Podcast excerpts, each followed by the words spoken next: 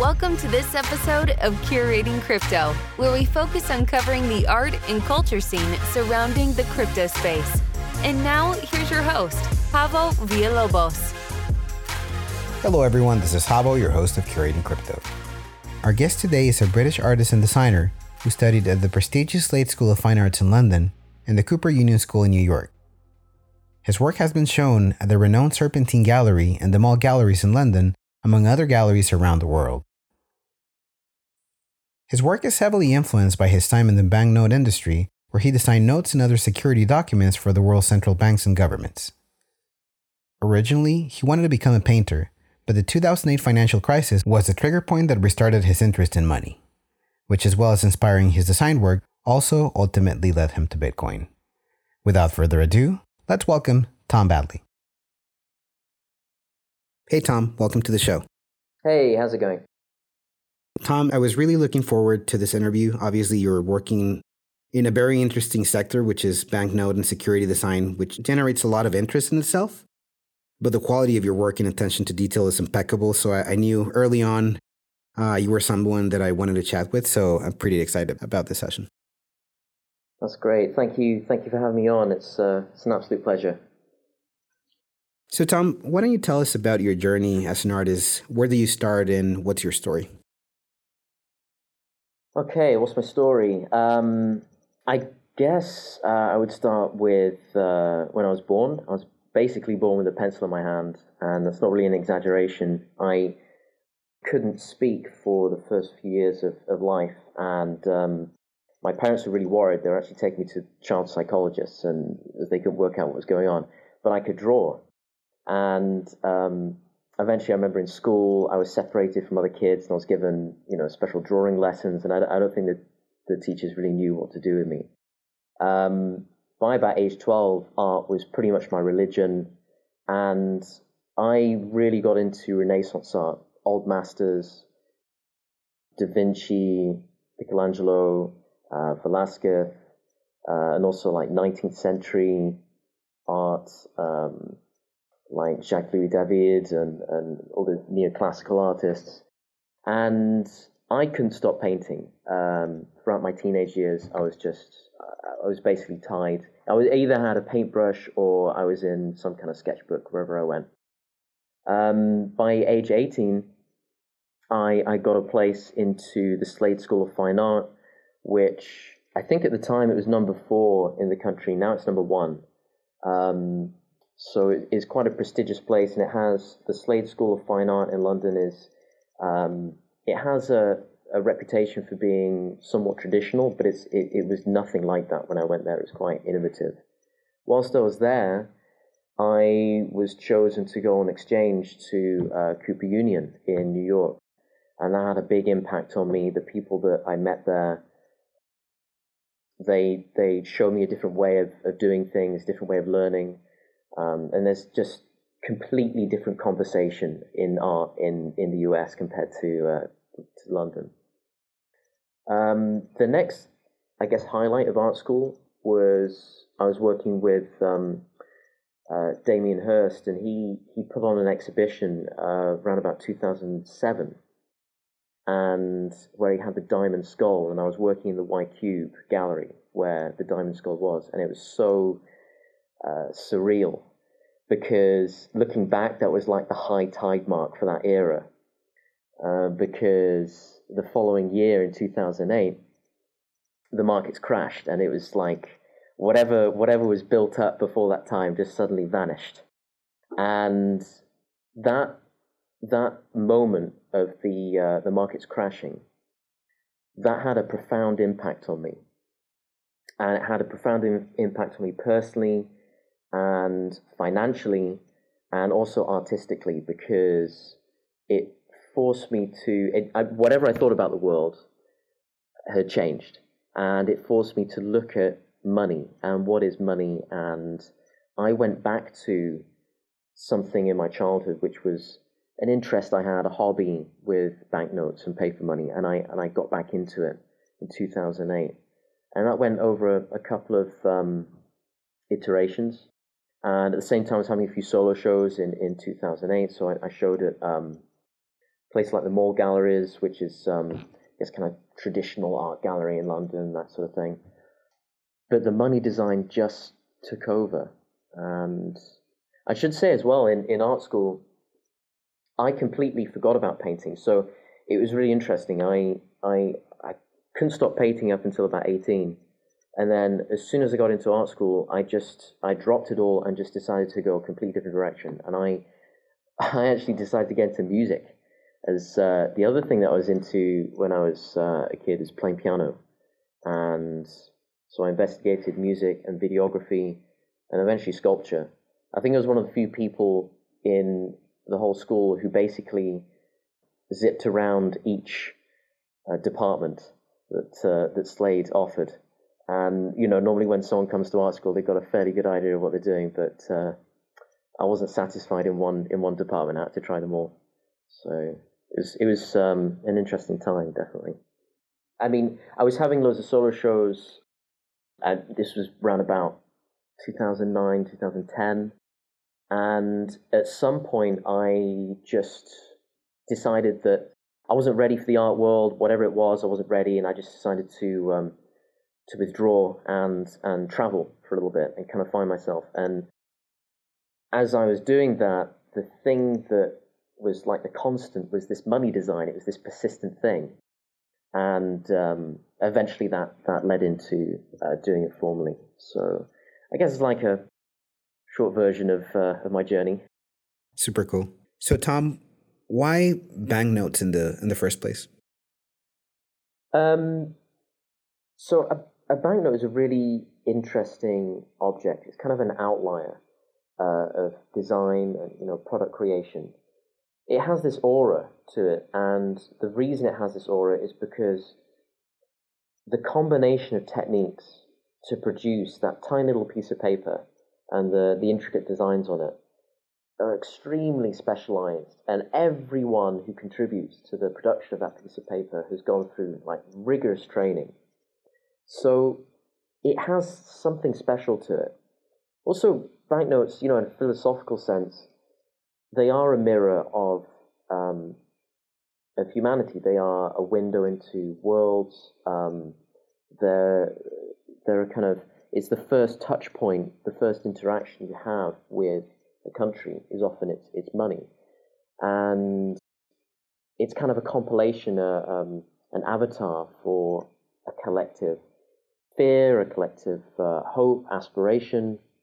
I mean, for example, the British money that inspires when I ha- have that in my mind. That inspires a very, very specific touch point of Britishness that no other country in the world can understand. And it's the same for dollars. Maybe it's kind of not the same for dollars because it's the world reserve currency, um, and so that image is exported everywhere. But every country has a similar thing. I also think a banknote is, is an indication of, of dominion, of power, of, um, of jurisdiction. And I don't know whether it's a guy thing or whether, you know, wanting to have dominion the idea of you know I mean like there's video video games where you kind of like build a world. You know when you when you build a banknote, you're almost like building a world. You're building a window into a world, and it's significant of power. I mean the the issuance of money is where power emanates in our world. So it's incredibly powerful. And when you can produce something, um, an art object that involves all those different techniques and you can manufacture that aura. That to me is, that gives me chills because that's like the best I could hope for. That's the kind of aura that we associate with these great works of art. You know, the Mona Lisa. It, it's not just a painting, it has this sort of halo around it. And if you can manufacture that, wow, that's, that to me is like, you know, that's God level art. It's very interesting. Yeah, I'm thinking back to what you said initially that it it, it represents something, uh, and I was thinking of.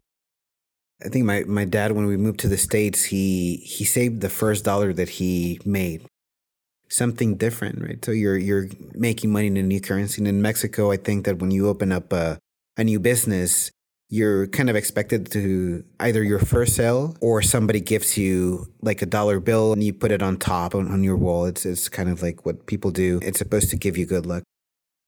I mean, how many times have we heard of people that were trying to become successful and while it was not a note, they write themselves a million dollar check. So there's something psychologically really powerful there where either it represents a validation, a goal, while money may not be the ultimate motivation, but ultimately represents something that is that validates what you're doing either as a businessman or whatever. So there's there's something pretty strong about that. Yeah, absolutely. I mean, in this life and the next, because people drop money in, in people's graves, and um, there's stuff that's produced in, in China called hell money, and it's given to the dead as, as um, to ward off bad spirits or to pay. No, it's to literally to pay the guys when they get to hell to literally bribe them not to do anything to them. so it's called hell money. And uh, yeah, so it is super powerful. It's got everything in it. There's life, there's death, there's love, there's you know the agony and the ecstasy of of our existence is all contained in one little piece of paper. How do you go from an area that interests you to actually working, producing money and banknotes and security design? Uh, okay, yeah, that's um, that's an involved question. So, yeah, so I should go back. That I mean, quite an early age, I was interested in in banknotes, in paper money, and I mean, I don't really, I don't really know why. I can remember uh, very, very early on. I must have been like six or seven. I was trying to, um, I was actually trying to counterfeit money with crayons as best as I could, um, which is pretty funny. And there were I just did loads of things. Like I can remember I can remember printing these crude banknotes in the playground, using the school photocopier and then passing them around. And and this is like this is in primary school. I don't know what the equivalent of, of US is, but I mean like kindergarten basically. Um, and I remember I think I spoke to someone years later who said that these notes were still circulating as sort of like a temporary currency in the playground. Um, yeah, really, really, really weird. And you know, as a teenager, I was I probably my most coveted possession was my banknote collection, um, outside of the paintings that I that I made. And uh, I mean, I, I, was an oddball man. I, uh, you know, I I invite girl like little girlfriends round to my house, and I was like, "So you don't want to see my banknote collection?" And I really did just want to show them my banknote collection. I think they were they expected more, so you know, I, I disappointed a lot of people, but I, I, I just I just loved paper money. But 2008, when the markets crashed, um, all that came flooding back um, in a kind of more political, sort of involved way. And and what I was really interested in is finding alternatives to money. And the first way it didn't immediately manifest in, in designing money. That didn't just sort of pop up looking back, the first thing that I was really interested in was gold and uh, and sort of sound money. And it's I guess it's through that that I got into uh, cryptocurrency much later on. But I was definitely, definitely looking at alternatives to money, and I found other people who were also looking for alternatives to money. And I thought, well, here's a way that I can use my design skill to somehow bring about an alternative, a kind of a parallel currency. And I started working with groups in a very kind of informal basis, making real amateur designs, but were good enough um, that someone somewhere, um, a head designer in, in the company that eventually headhunted me, said, you know, invited me for a, an interview at the office. And that was that. I was kind of brought into uh, this mysterious world of, uh, of printing money and that took me around the world. It took me um, in front of the world central banks and um, designing and helping to print real money. Uh, surreal as that sounds, and it's very you know these these factories. It's a design job like nothing else because you're in a very high security situation you know, airport style pat downs on the way in, on the way out, all the doors open with your thumbprint, um, big steel doors everywhere. It's, it's huge security. So it's the closest you get to as a graphic designer to being James Bond, and you really feel like you are close to where power emanates in the world. And uh, you know, I, I, could talk a lot about that.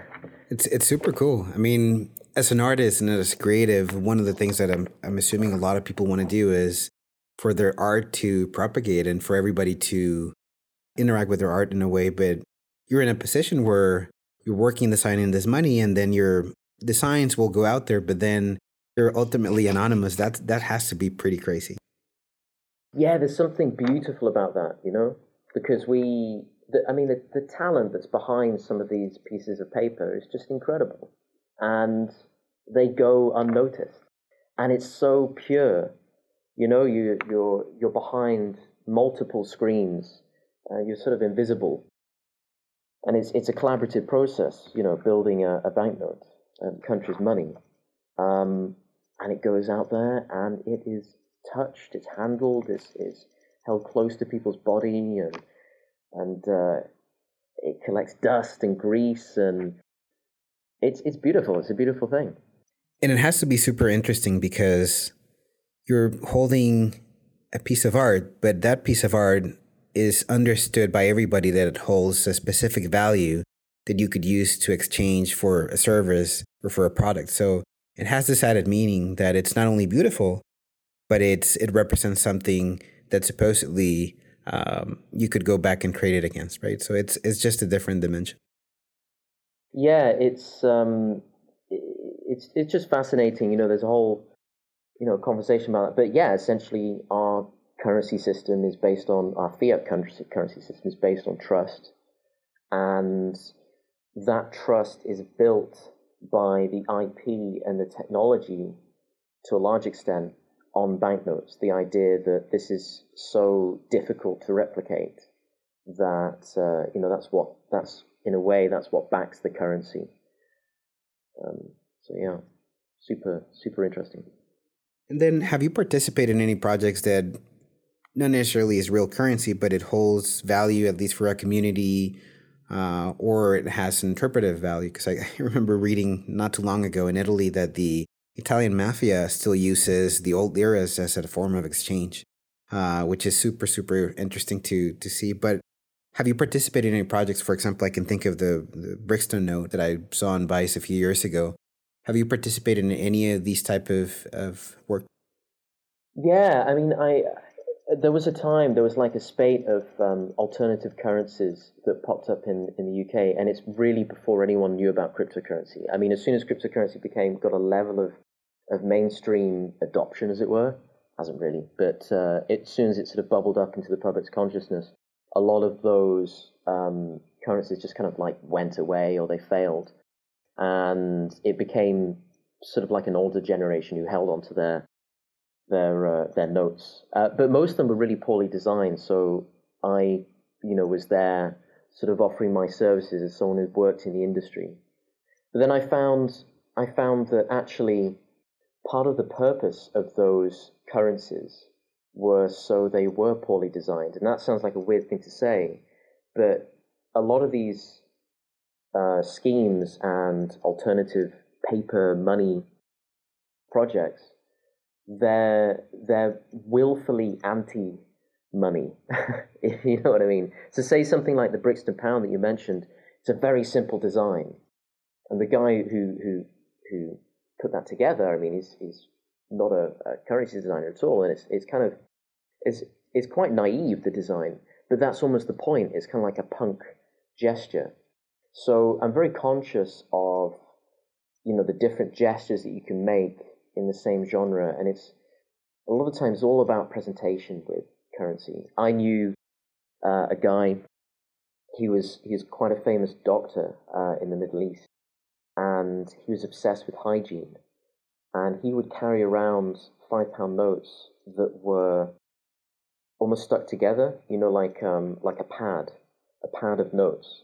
And he would every time he wanted to spend a crisp note that he got directly from the um, uh, from the bank, uh, he would just rip a page out of this note, out of this pad of, of notes, and you know the waitress would see this, and, and she'd be like, "It doesn't look real because it, it looks it looks like it's a, a pad. It doesn't look like it's it's money." So it's so the, the presentation of money is, is such an important thing as well. You know, where it pops up and there's there's so much mafia money as well. Like like you know, mafia that use their own currencies. That's quite a fascinating area in itself. Absolutely. And then you mentioned something that maybe, for example, we saw what's happening in Paris, right? So the Gilets jaunes, the yellow vests, put Bitcoin back into the conversation. With the UK going through its own period of adjustment to whatever it may lead, because I still think it's a bit up in the air. Do you think that Brexit has contributed to this being a major part of the conversation? Uh, with respect to cryptocurrency? Yes. Um, I think that I think we need a stable coin. we need a British stable coin. Right. Uh, that would be cool instead of this falling currency that we seem to have. Um, well, I mean, I can only really talk about you know my own friends and family. I'm I'm someone who kind of like gets obsessed about an idea and then I preach it to family, and then they don't listen, and I keep on preaching. And uh, I, I mean, as soon as I found out about cryptocurrency, I was like, you know, the evangelist, the the dinner table evangelist. um, and uh, you know, it's it's. I think cryptocurrency is a hedge against uh, this sort of craziness, and and actually, I think that people people are very conscious of it now. Um, yeah, no, I I think they are. I think they are because with every bout of chaos, there is the you know people seek a, a safe haven, and you know they're scratching their heads and they're looking around, and it's not in banks and it's not in gold that can be taken away, and um, it's just cryptocurrency left, I guess. Yep. At least for now, right? And I I saw that the Britain's also talking about their own stablecoin, so let's see what happens. I heard about that. Yeah. Um, I I have a, a bold proposal for the Bank of England. They could do with a you know a, a unique a unique crypto design. I think. So, what excites you about the crypto space and art? What opportunities do you see? Um, the crypto art space uh, to me is really interesting because it's kind of a blank slate at this point. And to clarify what I mean by that, um, it's kind of in its current stage, in its current incarnation, it's sort of innocent to art history and the sort of conversations that have been ongoing in art in the last 150 years. And when you take all that out, all that conversation out, what you're kind of left with is, is icon worship, which is what we have now. So there's a lot of um, there's a lot of worship of the of the personalities in the uh, in the space and of the the icons, the um, you know the Bitcoin symbol, and that's evidence of a a market which is just beginning. You know, and that presents some some real opportunities to build something completely new. And I think a space is waiting for perhaps more people to come into this to the uh, crypto art space who who are conscious of art history and can kind of talk about art with um, with the last 150 years in mind, um, or the last 50 years maybe, and what that will allow to happen is it will kind of key into art history. It will allow the um, the crypto art space to really be understood more and to, to sort of be exported more, if that makes sense. I've found really unique synergy with people in the crypto art space that actually I didn't find in the traditional art space. You know, that the you could call it the legacy art world, and that's one of the reasons why I sort of disappeared for a while. I I, mentioned that I had um, I was getting a, a degree of success uh, soon after I graduated. You know, some solo shows, and there was a bit of momentum, and then I kind of I kind of withdrew. Um, I actually ran away to the uh, Amazon jungle for a while, um, just go travel and uh, to experience new things. And it's in conversations with people that I've met in the crypto art space, curators and and some of the artists like you know Trevor Jones and, and Vesa, and I, have just found this this uh, this synergy with them that I never expected. And actually, you know, I want to I want to thank Trevor and Vesa really because um, in the conversations that I've had with them, they sort of gave me the confidence to show my work. And then um, it was great to have the vote of confidence with people like Known Origin and and um, and Sasha at uh, Blockchain Art Exchange. Really grateful for the for the platform uh, that they've provided, and what they're doing is fantastic. Um, but that would would never have happened in the legacy art space. It, it, it sort of to, to move that fast would have just been impossible. And so things move fast in a small space, and uh, your name gets around, and there's an opportunity to do something really different. Like, I mean, I'm talking, you know, no, not exaggerating it, a completely new art movement. And I would call it, you know, a, a true avant garde. And we, we could talk about what that might involve and what that might look like. But that's really, really exciting. I agree. So you mentioned a, a few things that were important to me. I, I, think the space is really small. Just by trying to look for good artists that are available that are currently working in, in crypto, it, it's not easy. I have people for the next few episodes, but then still talking to a few others. And I feel like it's always changing. And you have very different backgrounds. You have people coming from the fine art world, you have people with excellent, immaculate education and people that are just like me. They're engineers, they're techie guys that really like uh, art. And then we start playing with Illustrator and Photoshop and After Effects and produce something that's half baked. But you know what? Ultimately, these people will also have their position in time, uh, all the experimentalists. And I would say that while they won't transcend as a top artist. I think that everybody contributes. So that from that perspective, I think it's a it's a very interesting time because I think it's just starting. The other thing that I believe is really cool in crypto art is that there's no fear of experimentation. You see augmented reality, virtual reality. What you're doing is very niche but very cool. So I was looking at one of your notes uh, right before we got into into the podcast. I think it was the Wendelina. I don't know if I'm saying it right, but just the way that you uh, on that picture you you start playing with the different colors and stuff is just pretty cool and and i would say in in a traditional scene that might have been overlooked yeah sure. No i i, I agree with everything you said. Um that that exper- there is that experimental impulse and that it's all it's all visible. So that experimental impulse exists in the art world but it's nixed out. And um, because the the crypto art space is kind of isn't afraid to to be sort of messy and and uh, and to you know to push the push the boat out and and just uh, just play just play. I mean, it's as simple as that. Um, that you can see all this uh, this diversity and all this um, ex- experimental stuff. Like not as you say, not afraid to you know bring in technology and yeah, it's very very exciting. Okay, excellent. So, what's your opinion of the traditional art world? I know that you're already kind of touched on it to to some degree, but one of the things that I've seen that is very difficult, just purely based on the conversations with previous artists, is that it's really on the losing end for new artists to get into the traditional art scene, and it's uh, it's expensive, time consuming, and nothing guarantees that you're going to be able to transcend as an artist. So, what's your opinion on that? Um, yeah, so I have some opinions on the art world. Uh, maybe they're controversial, I don't know. I kind of view the art world as the legacy banking system um, because we we can't ignore it and we kind of have to interact through it. Um, but at the same time, the art world, I think, is really important for your audience to, to, to understand. There's a there's a kind of ideological consensus in the art world and it's not good, it's not bad, it just is.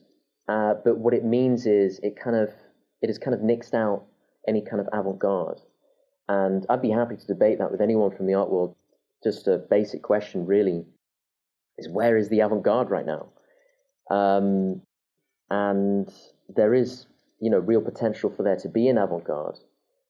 What it could be based on, I'm not sure. I mean, I I propose that it's based on that it you know brings back the kind of basics of craft as um, craft is kind of like it's kind of like the peacock's feathers it's it doesn't really lie and it's very humanistic And there's a humanism that um, that the ideology of the of the art world perhaps perhaps misses or perhaps glosses over.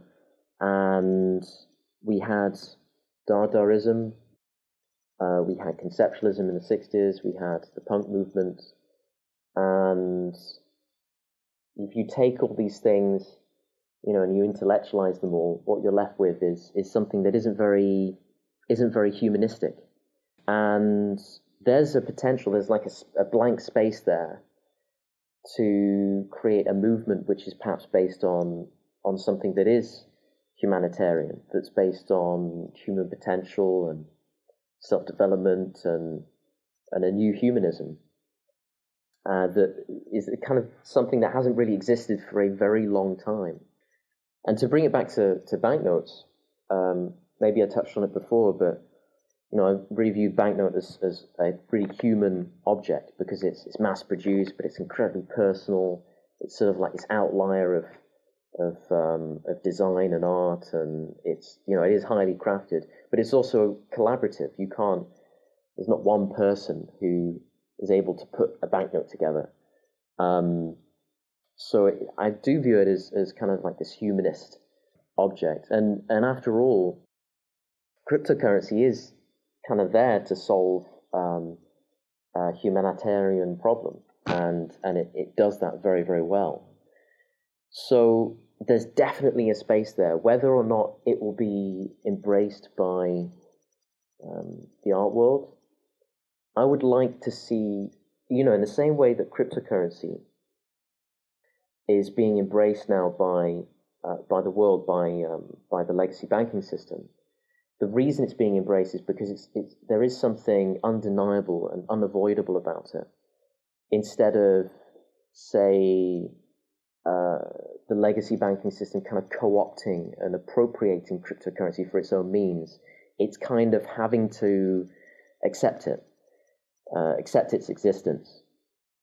And I would like to see the same thing happen with the crypto art space versus the art world I would like it to be embraced because there's just something undeniable about it. There's something unavoidable. The you know this this train's leaving with with or without without you kind of a thing.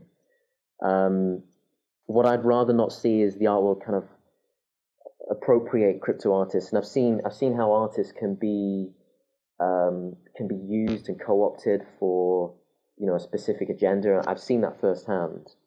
It's very easy when you have artists who are kind of innocent to the ideology of the art world. And something that tends to happen is, is if you have people that, and curators as well, who aren't perhaps um, aware of the kind of conversations that happen uh, in the art world or, or, you know, in art in general, uh, they can end up inadvertently uh, repeating and, and, and, imitating the conventions of the art world. So I'd really love to see um, the crypto art space grow to be, you know, really self-aware. You know what it wants, what it doesn't want, and for it to be some a force to be reckoned with. I think that would be pretty exciting.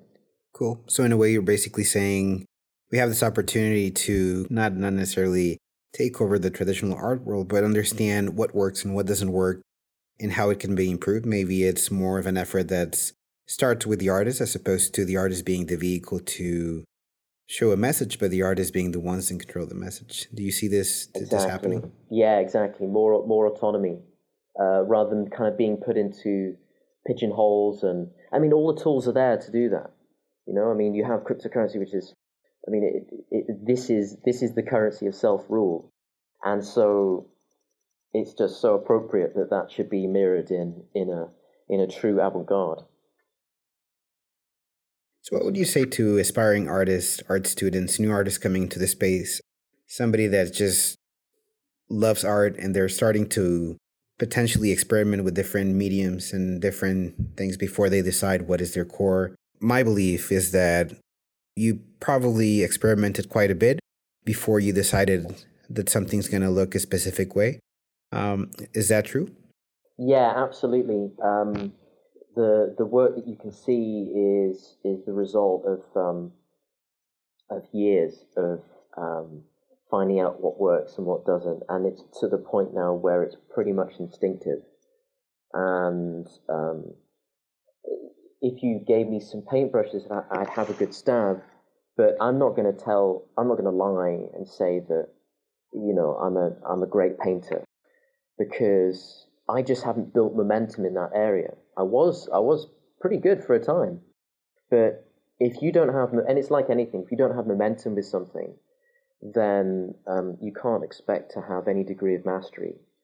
Um, so when you have that, when you reach that level where something, where you know your craft and you know your uh, your niche to to such an extent where it's just instinctive, you know what works, you know what doesn't, you know it inside out. That's that's a good place to be, and that's a sign that you're that you're doing something, uh, you're, you're on the right track. Um, because then you've got something you can own. You can say that's mine, you know? and also once you've once you've established what the conventions are within that thing, then you can kind of break the rules as well. Um, you can't just go expect to go into something and uh, break the rules straight away. You you do kind of have to go through, as boring as it might seem. Uh, I mean, in in my in my opinion, uh, this is what would happen on the first day of art school. Everyone goes in single file, and they have to draw from life a pile of chairs, and it's just like the most boring thing you could ever. It's not only is it boring, but it's extremely difficult because you've got all these geometries within the, within the chairs. You've got, but within that, there are lessons that are so valuable: perspective, geometry, looking at negative space, light and dark, and doing those drills are. It, that's going to be like your bread and butter to getting good at something. Um, so yeah, really dive deep into into the craft of making something and the, and the technique. And I guess I would say, you know, in a general sense, uh, educate yourself on, on art history and, and really, you know, have a good a good understanding of the conversations that have happened in art in the last 500 years. And and uh, I don't it seems like a tall order, but uh, it, it, uh, to, in my mind, it's just got to be done. It's like, how can you formulate where to go when you don't really know where you've been? And it's so, so important to know history. Um, it, it will inform your work in ways that you cannot imagine. It will give it a gravitas. It will give it a, just, it'll be backed up with wisdom and, and, um, and knowing. Um, and yeah, and after that, go deep inside yourself and pull out that which you would be happy to leave the world with after you're gone. I mean, uh, and really think of it like that. Really think of of, uh, of legacy. I know that sounds kind of crazy, but um, in order to, dis- I mean, you only have 24 hours in a day in order to decide what what gets made and what doesn't. Um, aim for things that have real lasting meaning um, and then forget the rest. And if you go all in to your to your craft to your whatever it is you decide to do you know do go all in. Don't um, don't kind of like uh, just toy with it. You know do do go all in. Um, don't pussyfoot as we say. I'm not sure if that word carries in, in the us but uh, don't be timid. Exactly. Yeah. One of the things that I asked, I'm not sure. Do you, have you listened to the previous podcast? I, am assuming you have, and that's probably naive of mine. With uh, Mr. Vesa. Yeah, with Vesa, and then I had with Lucho, and then for example, Lucho. I don't know if yeah. you heard that, but he's a very prominent digital artist, and one of the things that I brought up on that session is that even if somebody doesn't tell me it's Luchos, I, I can tell that it's Luchos. And I feel the same way about your work. Even if it's a not a banknote, for example, or it's mm-hmm. it's it's it's something else, I can totally tell that it's yours. Mm. Um, so I don't know if you do it explicitly or is this part of this exploration that gives you that level of consistency. But what is the why is it important to develop your own style in in your own branding? Well, um, in terms of a commodity, uh, so people can can trust um, and buy into what you do. Um, I know it sounds, you know, very kind of materialistic, but it is. I mean, um, I I mentioned that I skipped around a lot in in art school. Uh, I went from department to department, and I tried I tried every technique. I tried everything I could, and I guess it was out of it was more out of indecision. And I see how that has manifested itself, you know, outside of art school. And I think um, indecision is insecurity, and when you can really, you know, go for one style and put all yourself into it, um, that's the sign of very someone who's very secure in themselves, and that security carries through into others. That allows people to feel secure with what you produce. So, whilst it at first sounds kind of materialistic, talking about you know art as a commodity, it's actually um, it's actually about how you connect with your audience. I mean, it's it's it's it's so important. Um, and it, it's so important to be confident in, in what you do, and that will automatically manifest as uh, consistency, consistency in approach, consistency in quality, um, consistency in where Someone just can say, yes, that is, you know, that's a Vesa, that's a that's a Trevor Jones, that's a Tom. Um, so yeah, super important. Okay, got it. So, what are you currently working on I know that you have a series on the deplorables. I don't know if I translate it from Spanish, but it's I don't know if it started as a series of NFTs. That's something that I see quite a bit pop up. And what are the big projects that you're working on right now? Cool. Yeah. I mean the the deplorable series. That's kind of t- that's got a momentum of its own now. Uh, I didn't expect it to kind of sort of snowball in the way. I didn't expect to make so many notes in the series. I, I made the um, the Julian Assange one initially, um, and I just had this whole kind of universe painted out with, you know, in my mind, uh, of like this sort of non-existent, fictional, uh, chaotic Latin American country. Um, but it's kind of progressed into uh, into something else, um, and there's there's a lot more figures that, that are to be honoured in that series. The really cool thing is that I'm going to start from NFTs because those are currently currently um, available just as NFTs on um, Known Origin and um, and Blockchain Art Exchange, uh, they're going to be printed as physical currency very soon, and that's super exciting. So I've experimented with printing physical notes before on my own, but in a very limited sense, and that will really kind of push things to the next level because then that will push the boundaries of you know the print quality and and you know the tactility of all these things and they will exist as uh, standalone single notes, and they'll also planned is uh, in very very limited numbers. There'll be uncut sheets uh, that will be available, so that will be this year. Uh, hopefully, the first the first version of that will be this year. Um, and outside of that, I mean, currency in a practical sense. I mean, I always always want to hear from sovereign currency projects and um, collaborate on stablecoin projects, um, because I think there's a there's a space to produce blockchain empowered cash. I think there's uh, there's definitely something to do there, and as a completely sovereign form of um, of cryptocurrency, um, cash is a, really really important touch point of money, and it's there to be exploited. Um, so there's physical banknotes, there's banknotes in the practical sense, um, 2020 looks pretty exciting with um, talk of exhibitions, and I would love to collaborate with other artists in space. I would love to, you know, form those connections, start doing stuff collaboratively. I think that'd be amazing. And the other thing that I'm working on is um, uh, personalization.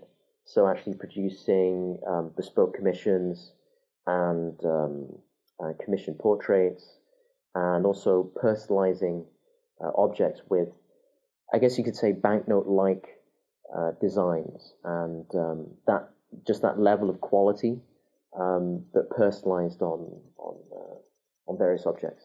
It's pretty exciting. That that should be released soon. So really excited about that. Okay, cool. And then I, I remember the one that's very vividly in, in my mind is the your interpretation of the the Great Wave of Kanagawa, I believe. Uh, yeah. Uh, the the art of hokusai. Uh, so first question is, why haven't you sent that for my private collection? And then second, uh, could you talk a little bit about that one?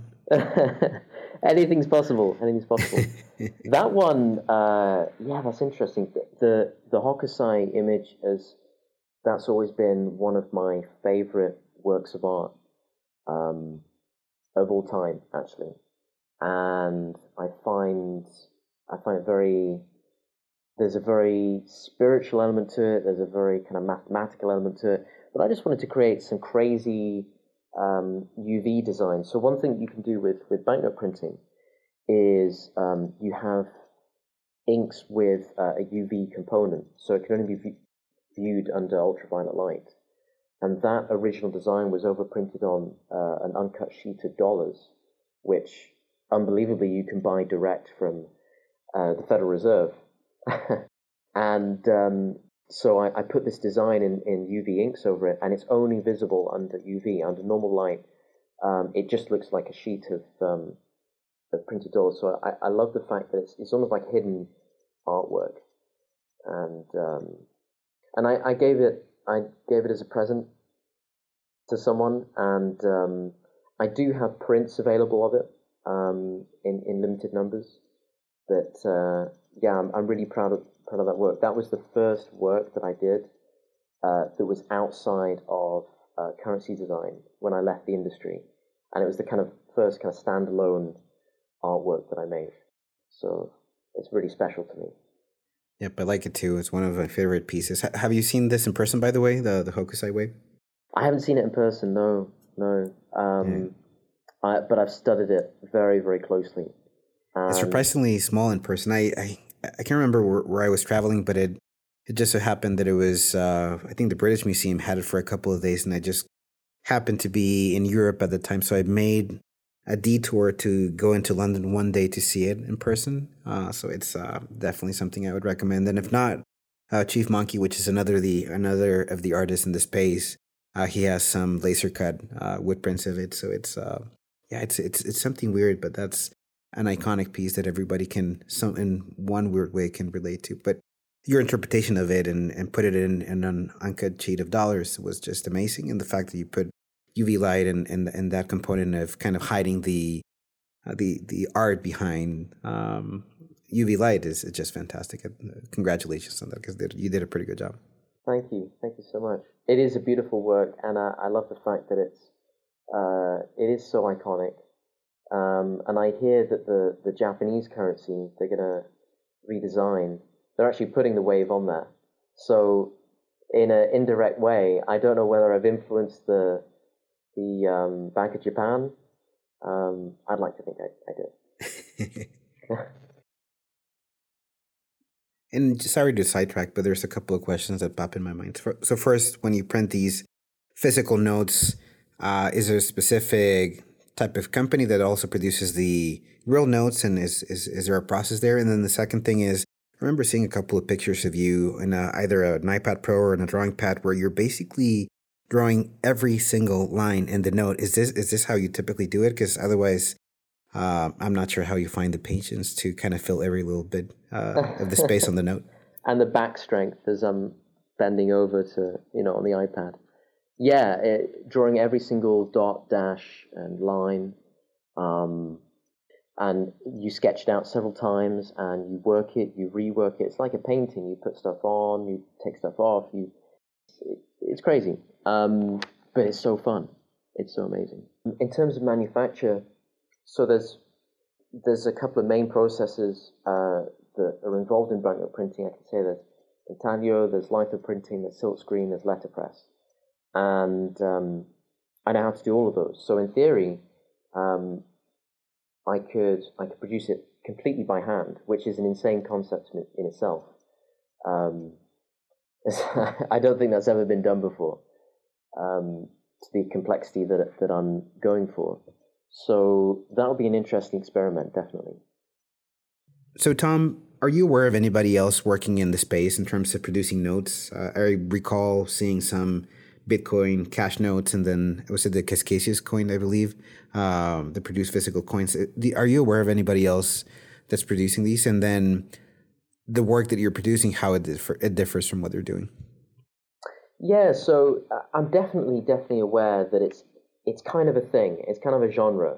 This um, defacing banknotes or or making um, cheap notes. It's, it's kind of it is definitely a thing, and I guess what I would say is um, the, what I do that's different is that it, it's it's a different gesture because I come from the industry, and so it's very faithful to how a banknote is printed. So it's a completely different um, sort of thing I'm trying to say. There was a an exhibition recently in London where it was literally a showcase of the people doing this kind of stuff. And I went along, and it was it was spoof, it was mockery, it was kind of um, kind of punk. Uh, there was a lot of defacing money. There was a lot of um, like painting over the Queen's face and that kind of stuff. Um, it's it is definitely a thing, but I would like to use the banknote as kind of a vehicle to express uh, my ideas or express something larger than than it. My kind of tagline is that money is the mirror of humanity, and the nature of money uh, says something very, very. It's a very accurate portrayal of how um, of how the human species sees itself. And I would hope that by being faithful to how money is printed, I get to key into that conversation a little bit rather than existing on sort of uh, the more basic uh, basic versions of, of that. If that makes Excellent. sense. So that was a very eloquent way to say that you're in the, you're in the Premier League versus somebody else being in the Championship. I guess, yeah. Something that fascinates me is is that we as humans we have this this need for the physical. I know a lot of people say that um, oh Gen Z and you know the generations up and coming they you know they see things completely differently and it's all digital it's all virtual. I get it but still in order to um, have something that is that you can trust there is still physicality is, is like a fundamental touch point of something's uh, brand. I keep on saying brand but that that's the word that describes it the, the, the feel of something. And whenever cryptocurrency is presented in the media it's usually accompanied by a picture of gold and silver coins. And cryptocurrency has nothing to do with gold and silver, absolutely nothing at all. But somehow we need to see something physical in order to, to, to, make it trustworthy. And this is kind of where I come in because um, the, the touch, the feel, the smell, um, and the look of money, it's, it's like the five senses and it all informs someone's brand, uh, someone's uh, feel of money's brand, and that is so interesting to me because there's something very, very human there that cryptocurrency reveals. Tom, I have a feeling that your work will go up in value, not only the banknotes, but the other physical pieces you produce. So, where can people find you, acquire your stuff before it gets crazy expensive? Uh, they can go to um, Known Origin, um, and they can go to uh, OpenSea um, by the uh, blockchain art exchange. So check out bitcoin-banknote.com and my artist site, which is tombadley.net. Cool. So, Tom, I want to thank you for your time. Like I said before, what you're doing is very cool. Keep doing what you're doing. I'm looking forward to adding a couple of your pieces to my private collection so we can talk about that offline. Congratulations for everything you're doing. Thank you so much. Uh, eternally grateful for allowing me to be on your, your podcast. I think it's great what you're doing. So um, the pleasure is all mine, really. Thanks, man. Appreciate it. Thank you. Thank you for listening to this episode of Curating Crypto. If you liked this episode, please help us by sharing, rating, and subscribing.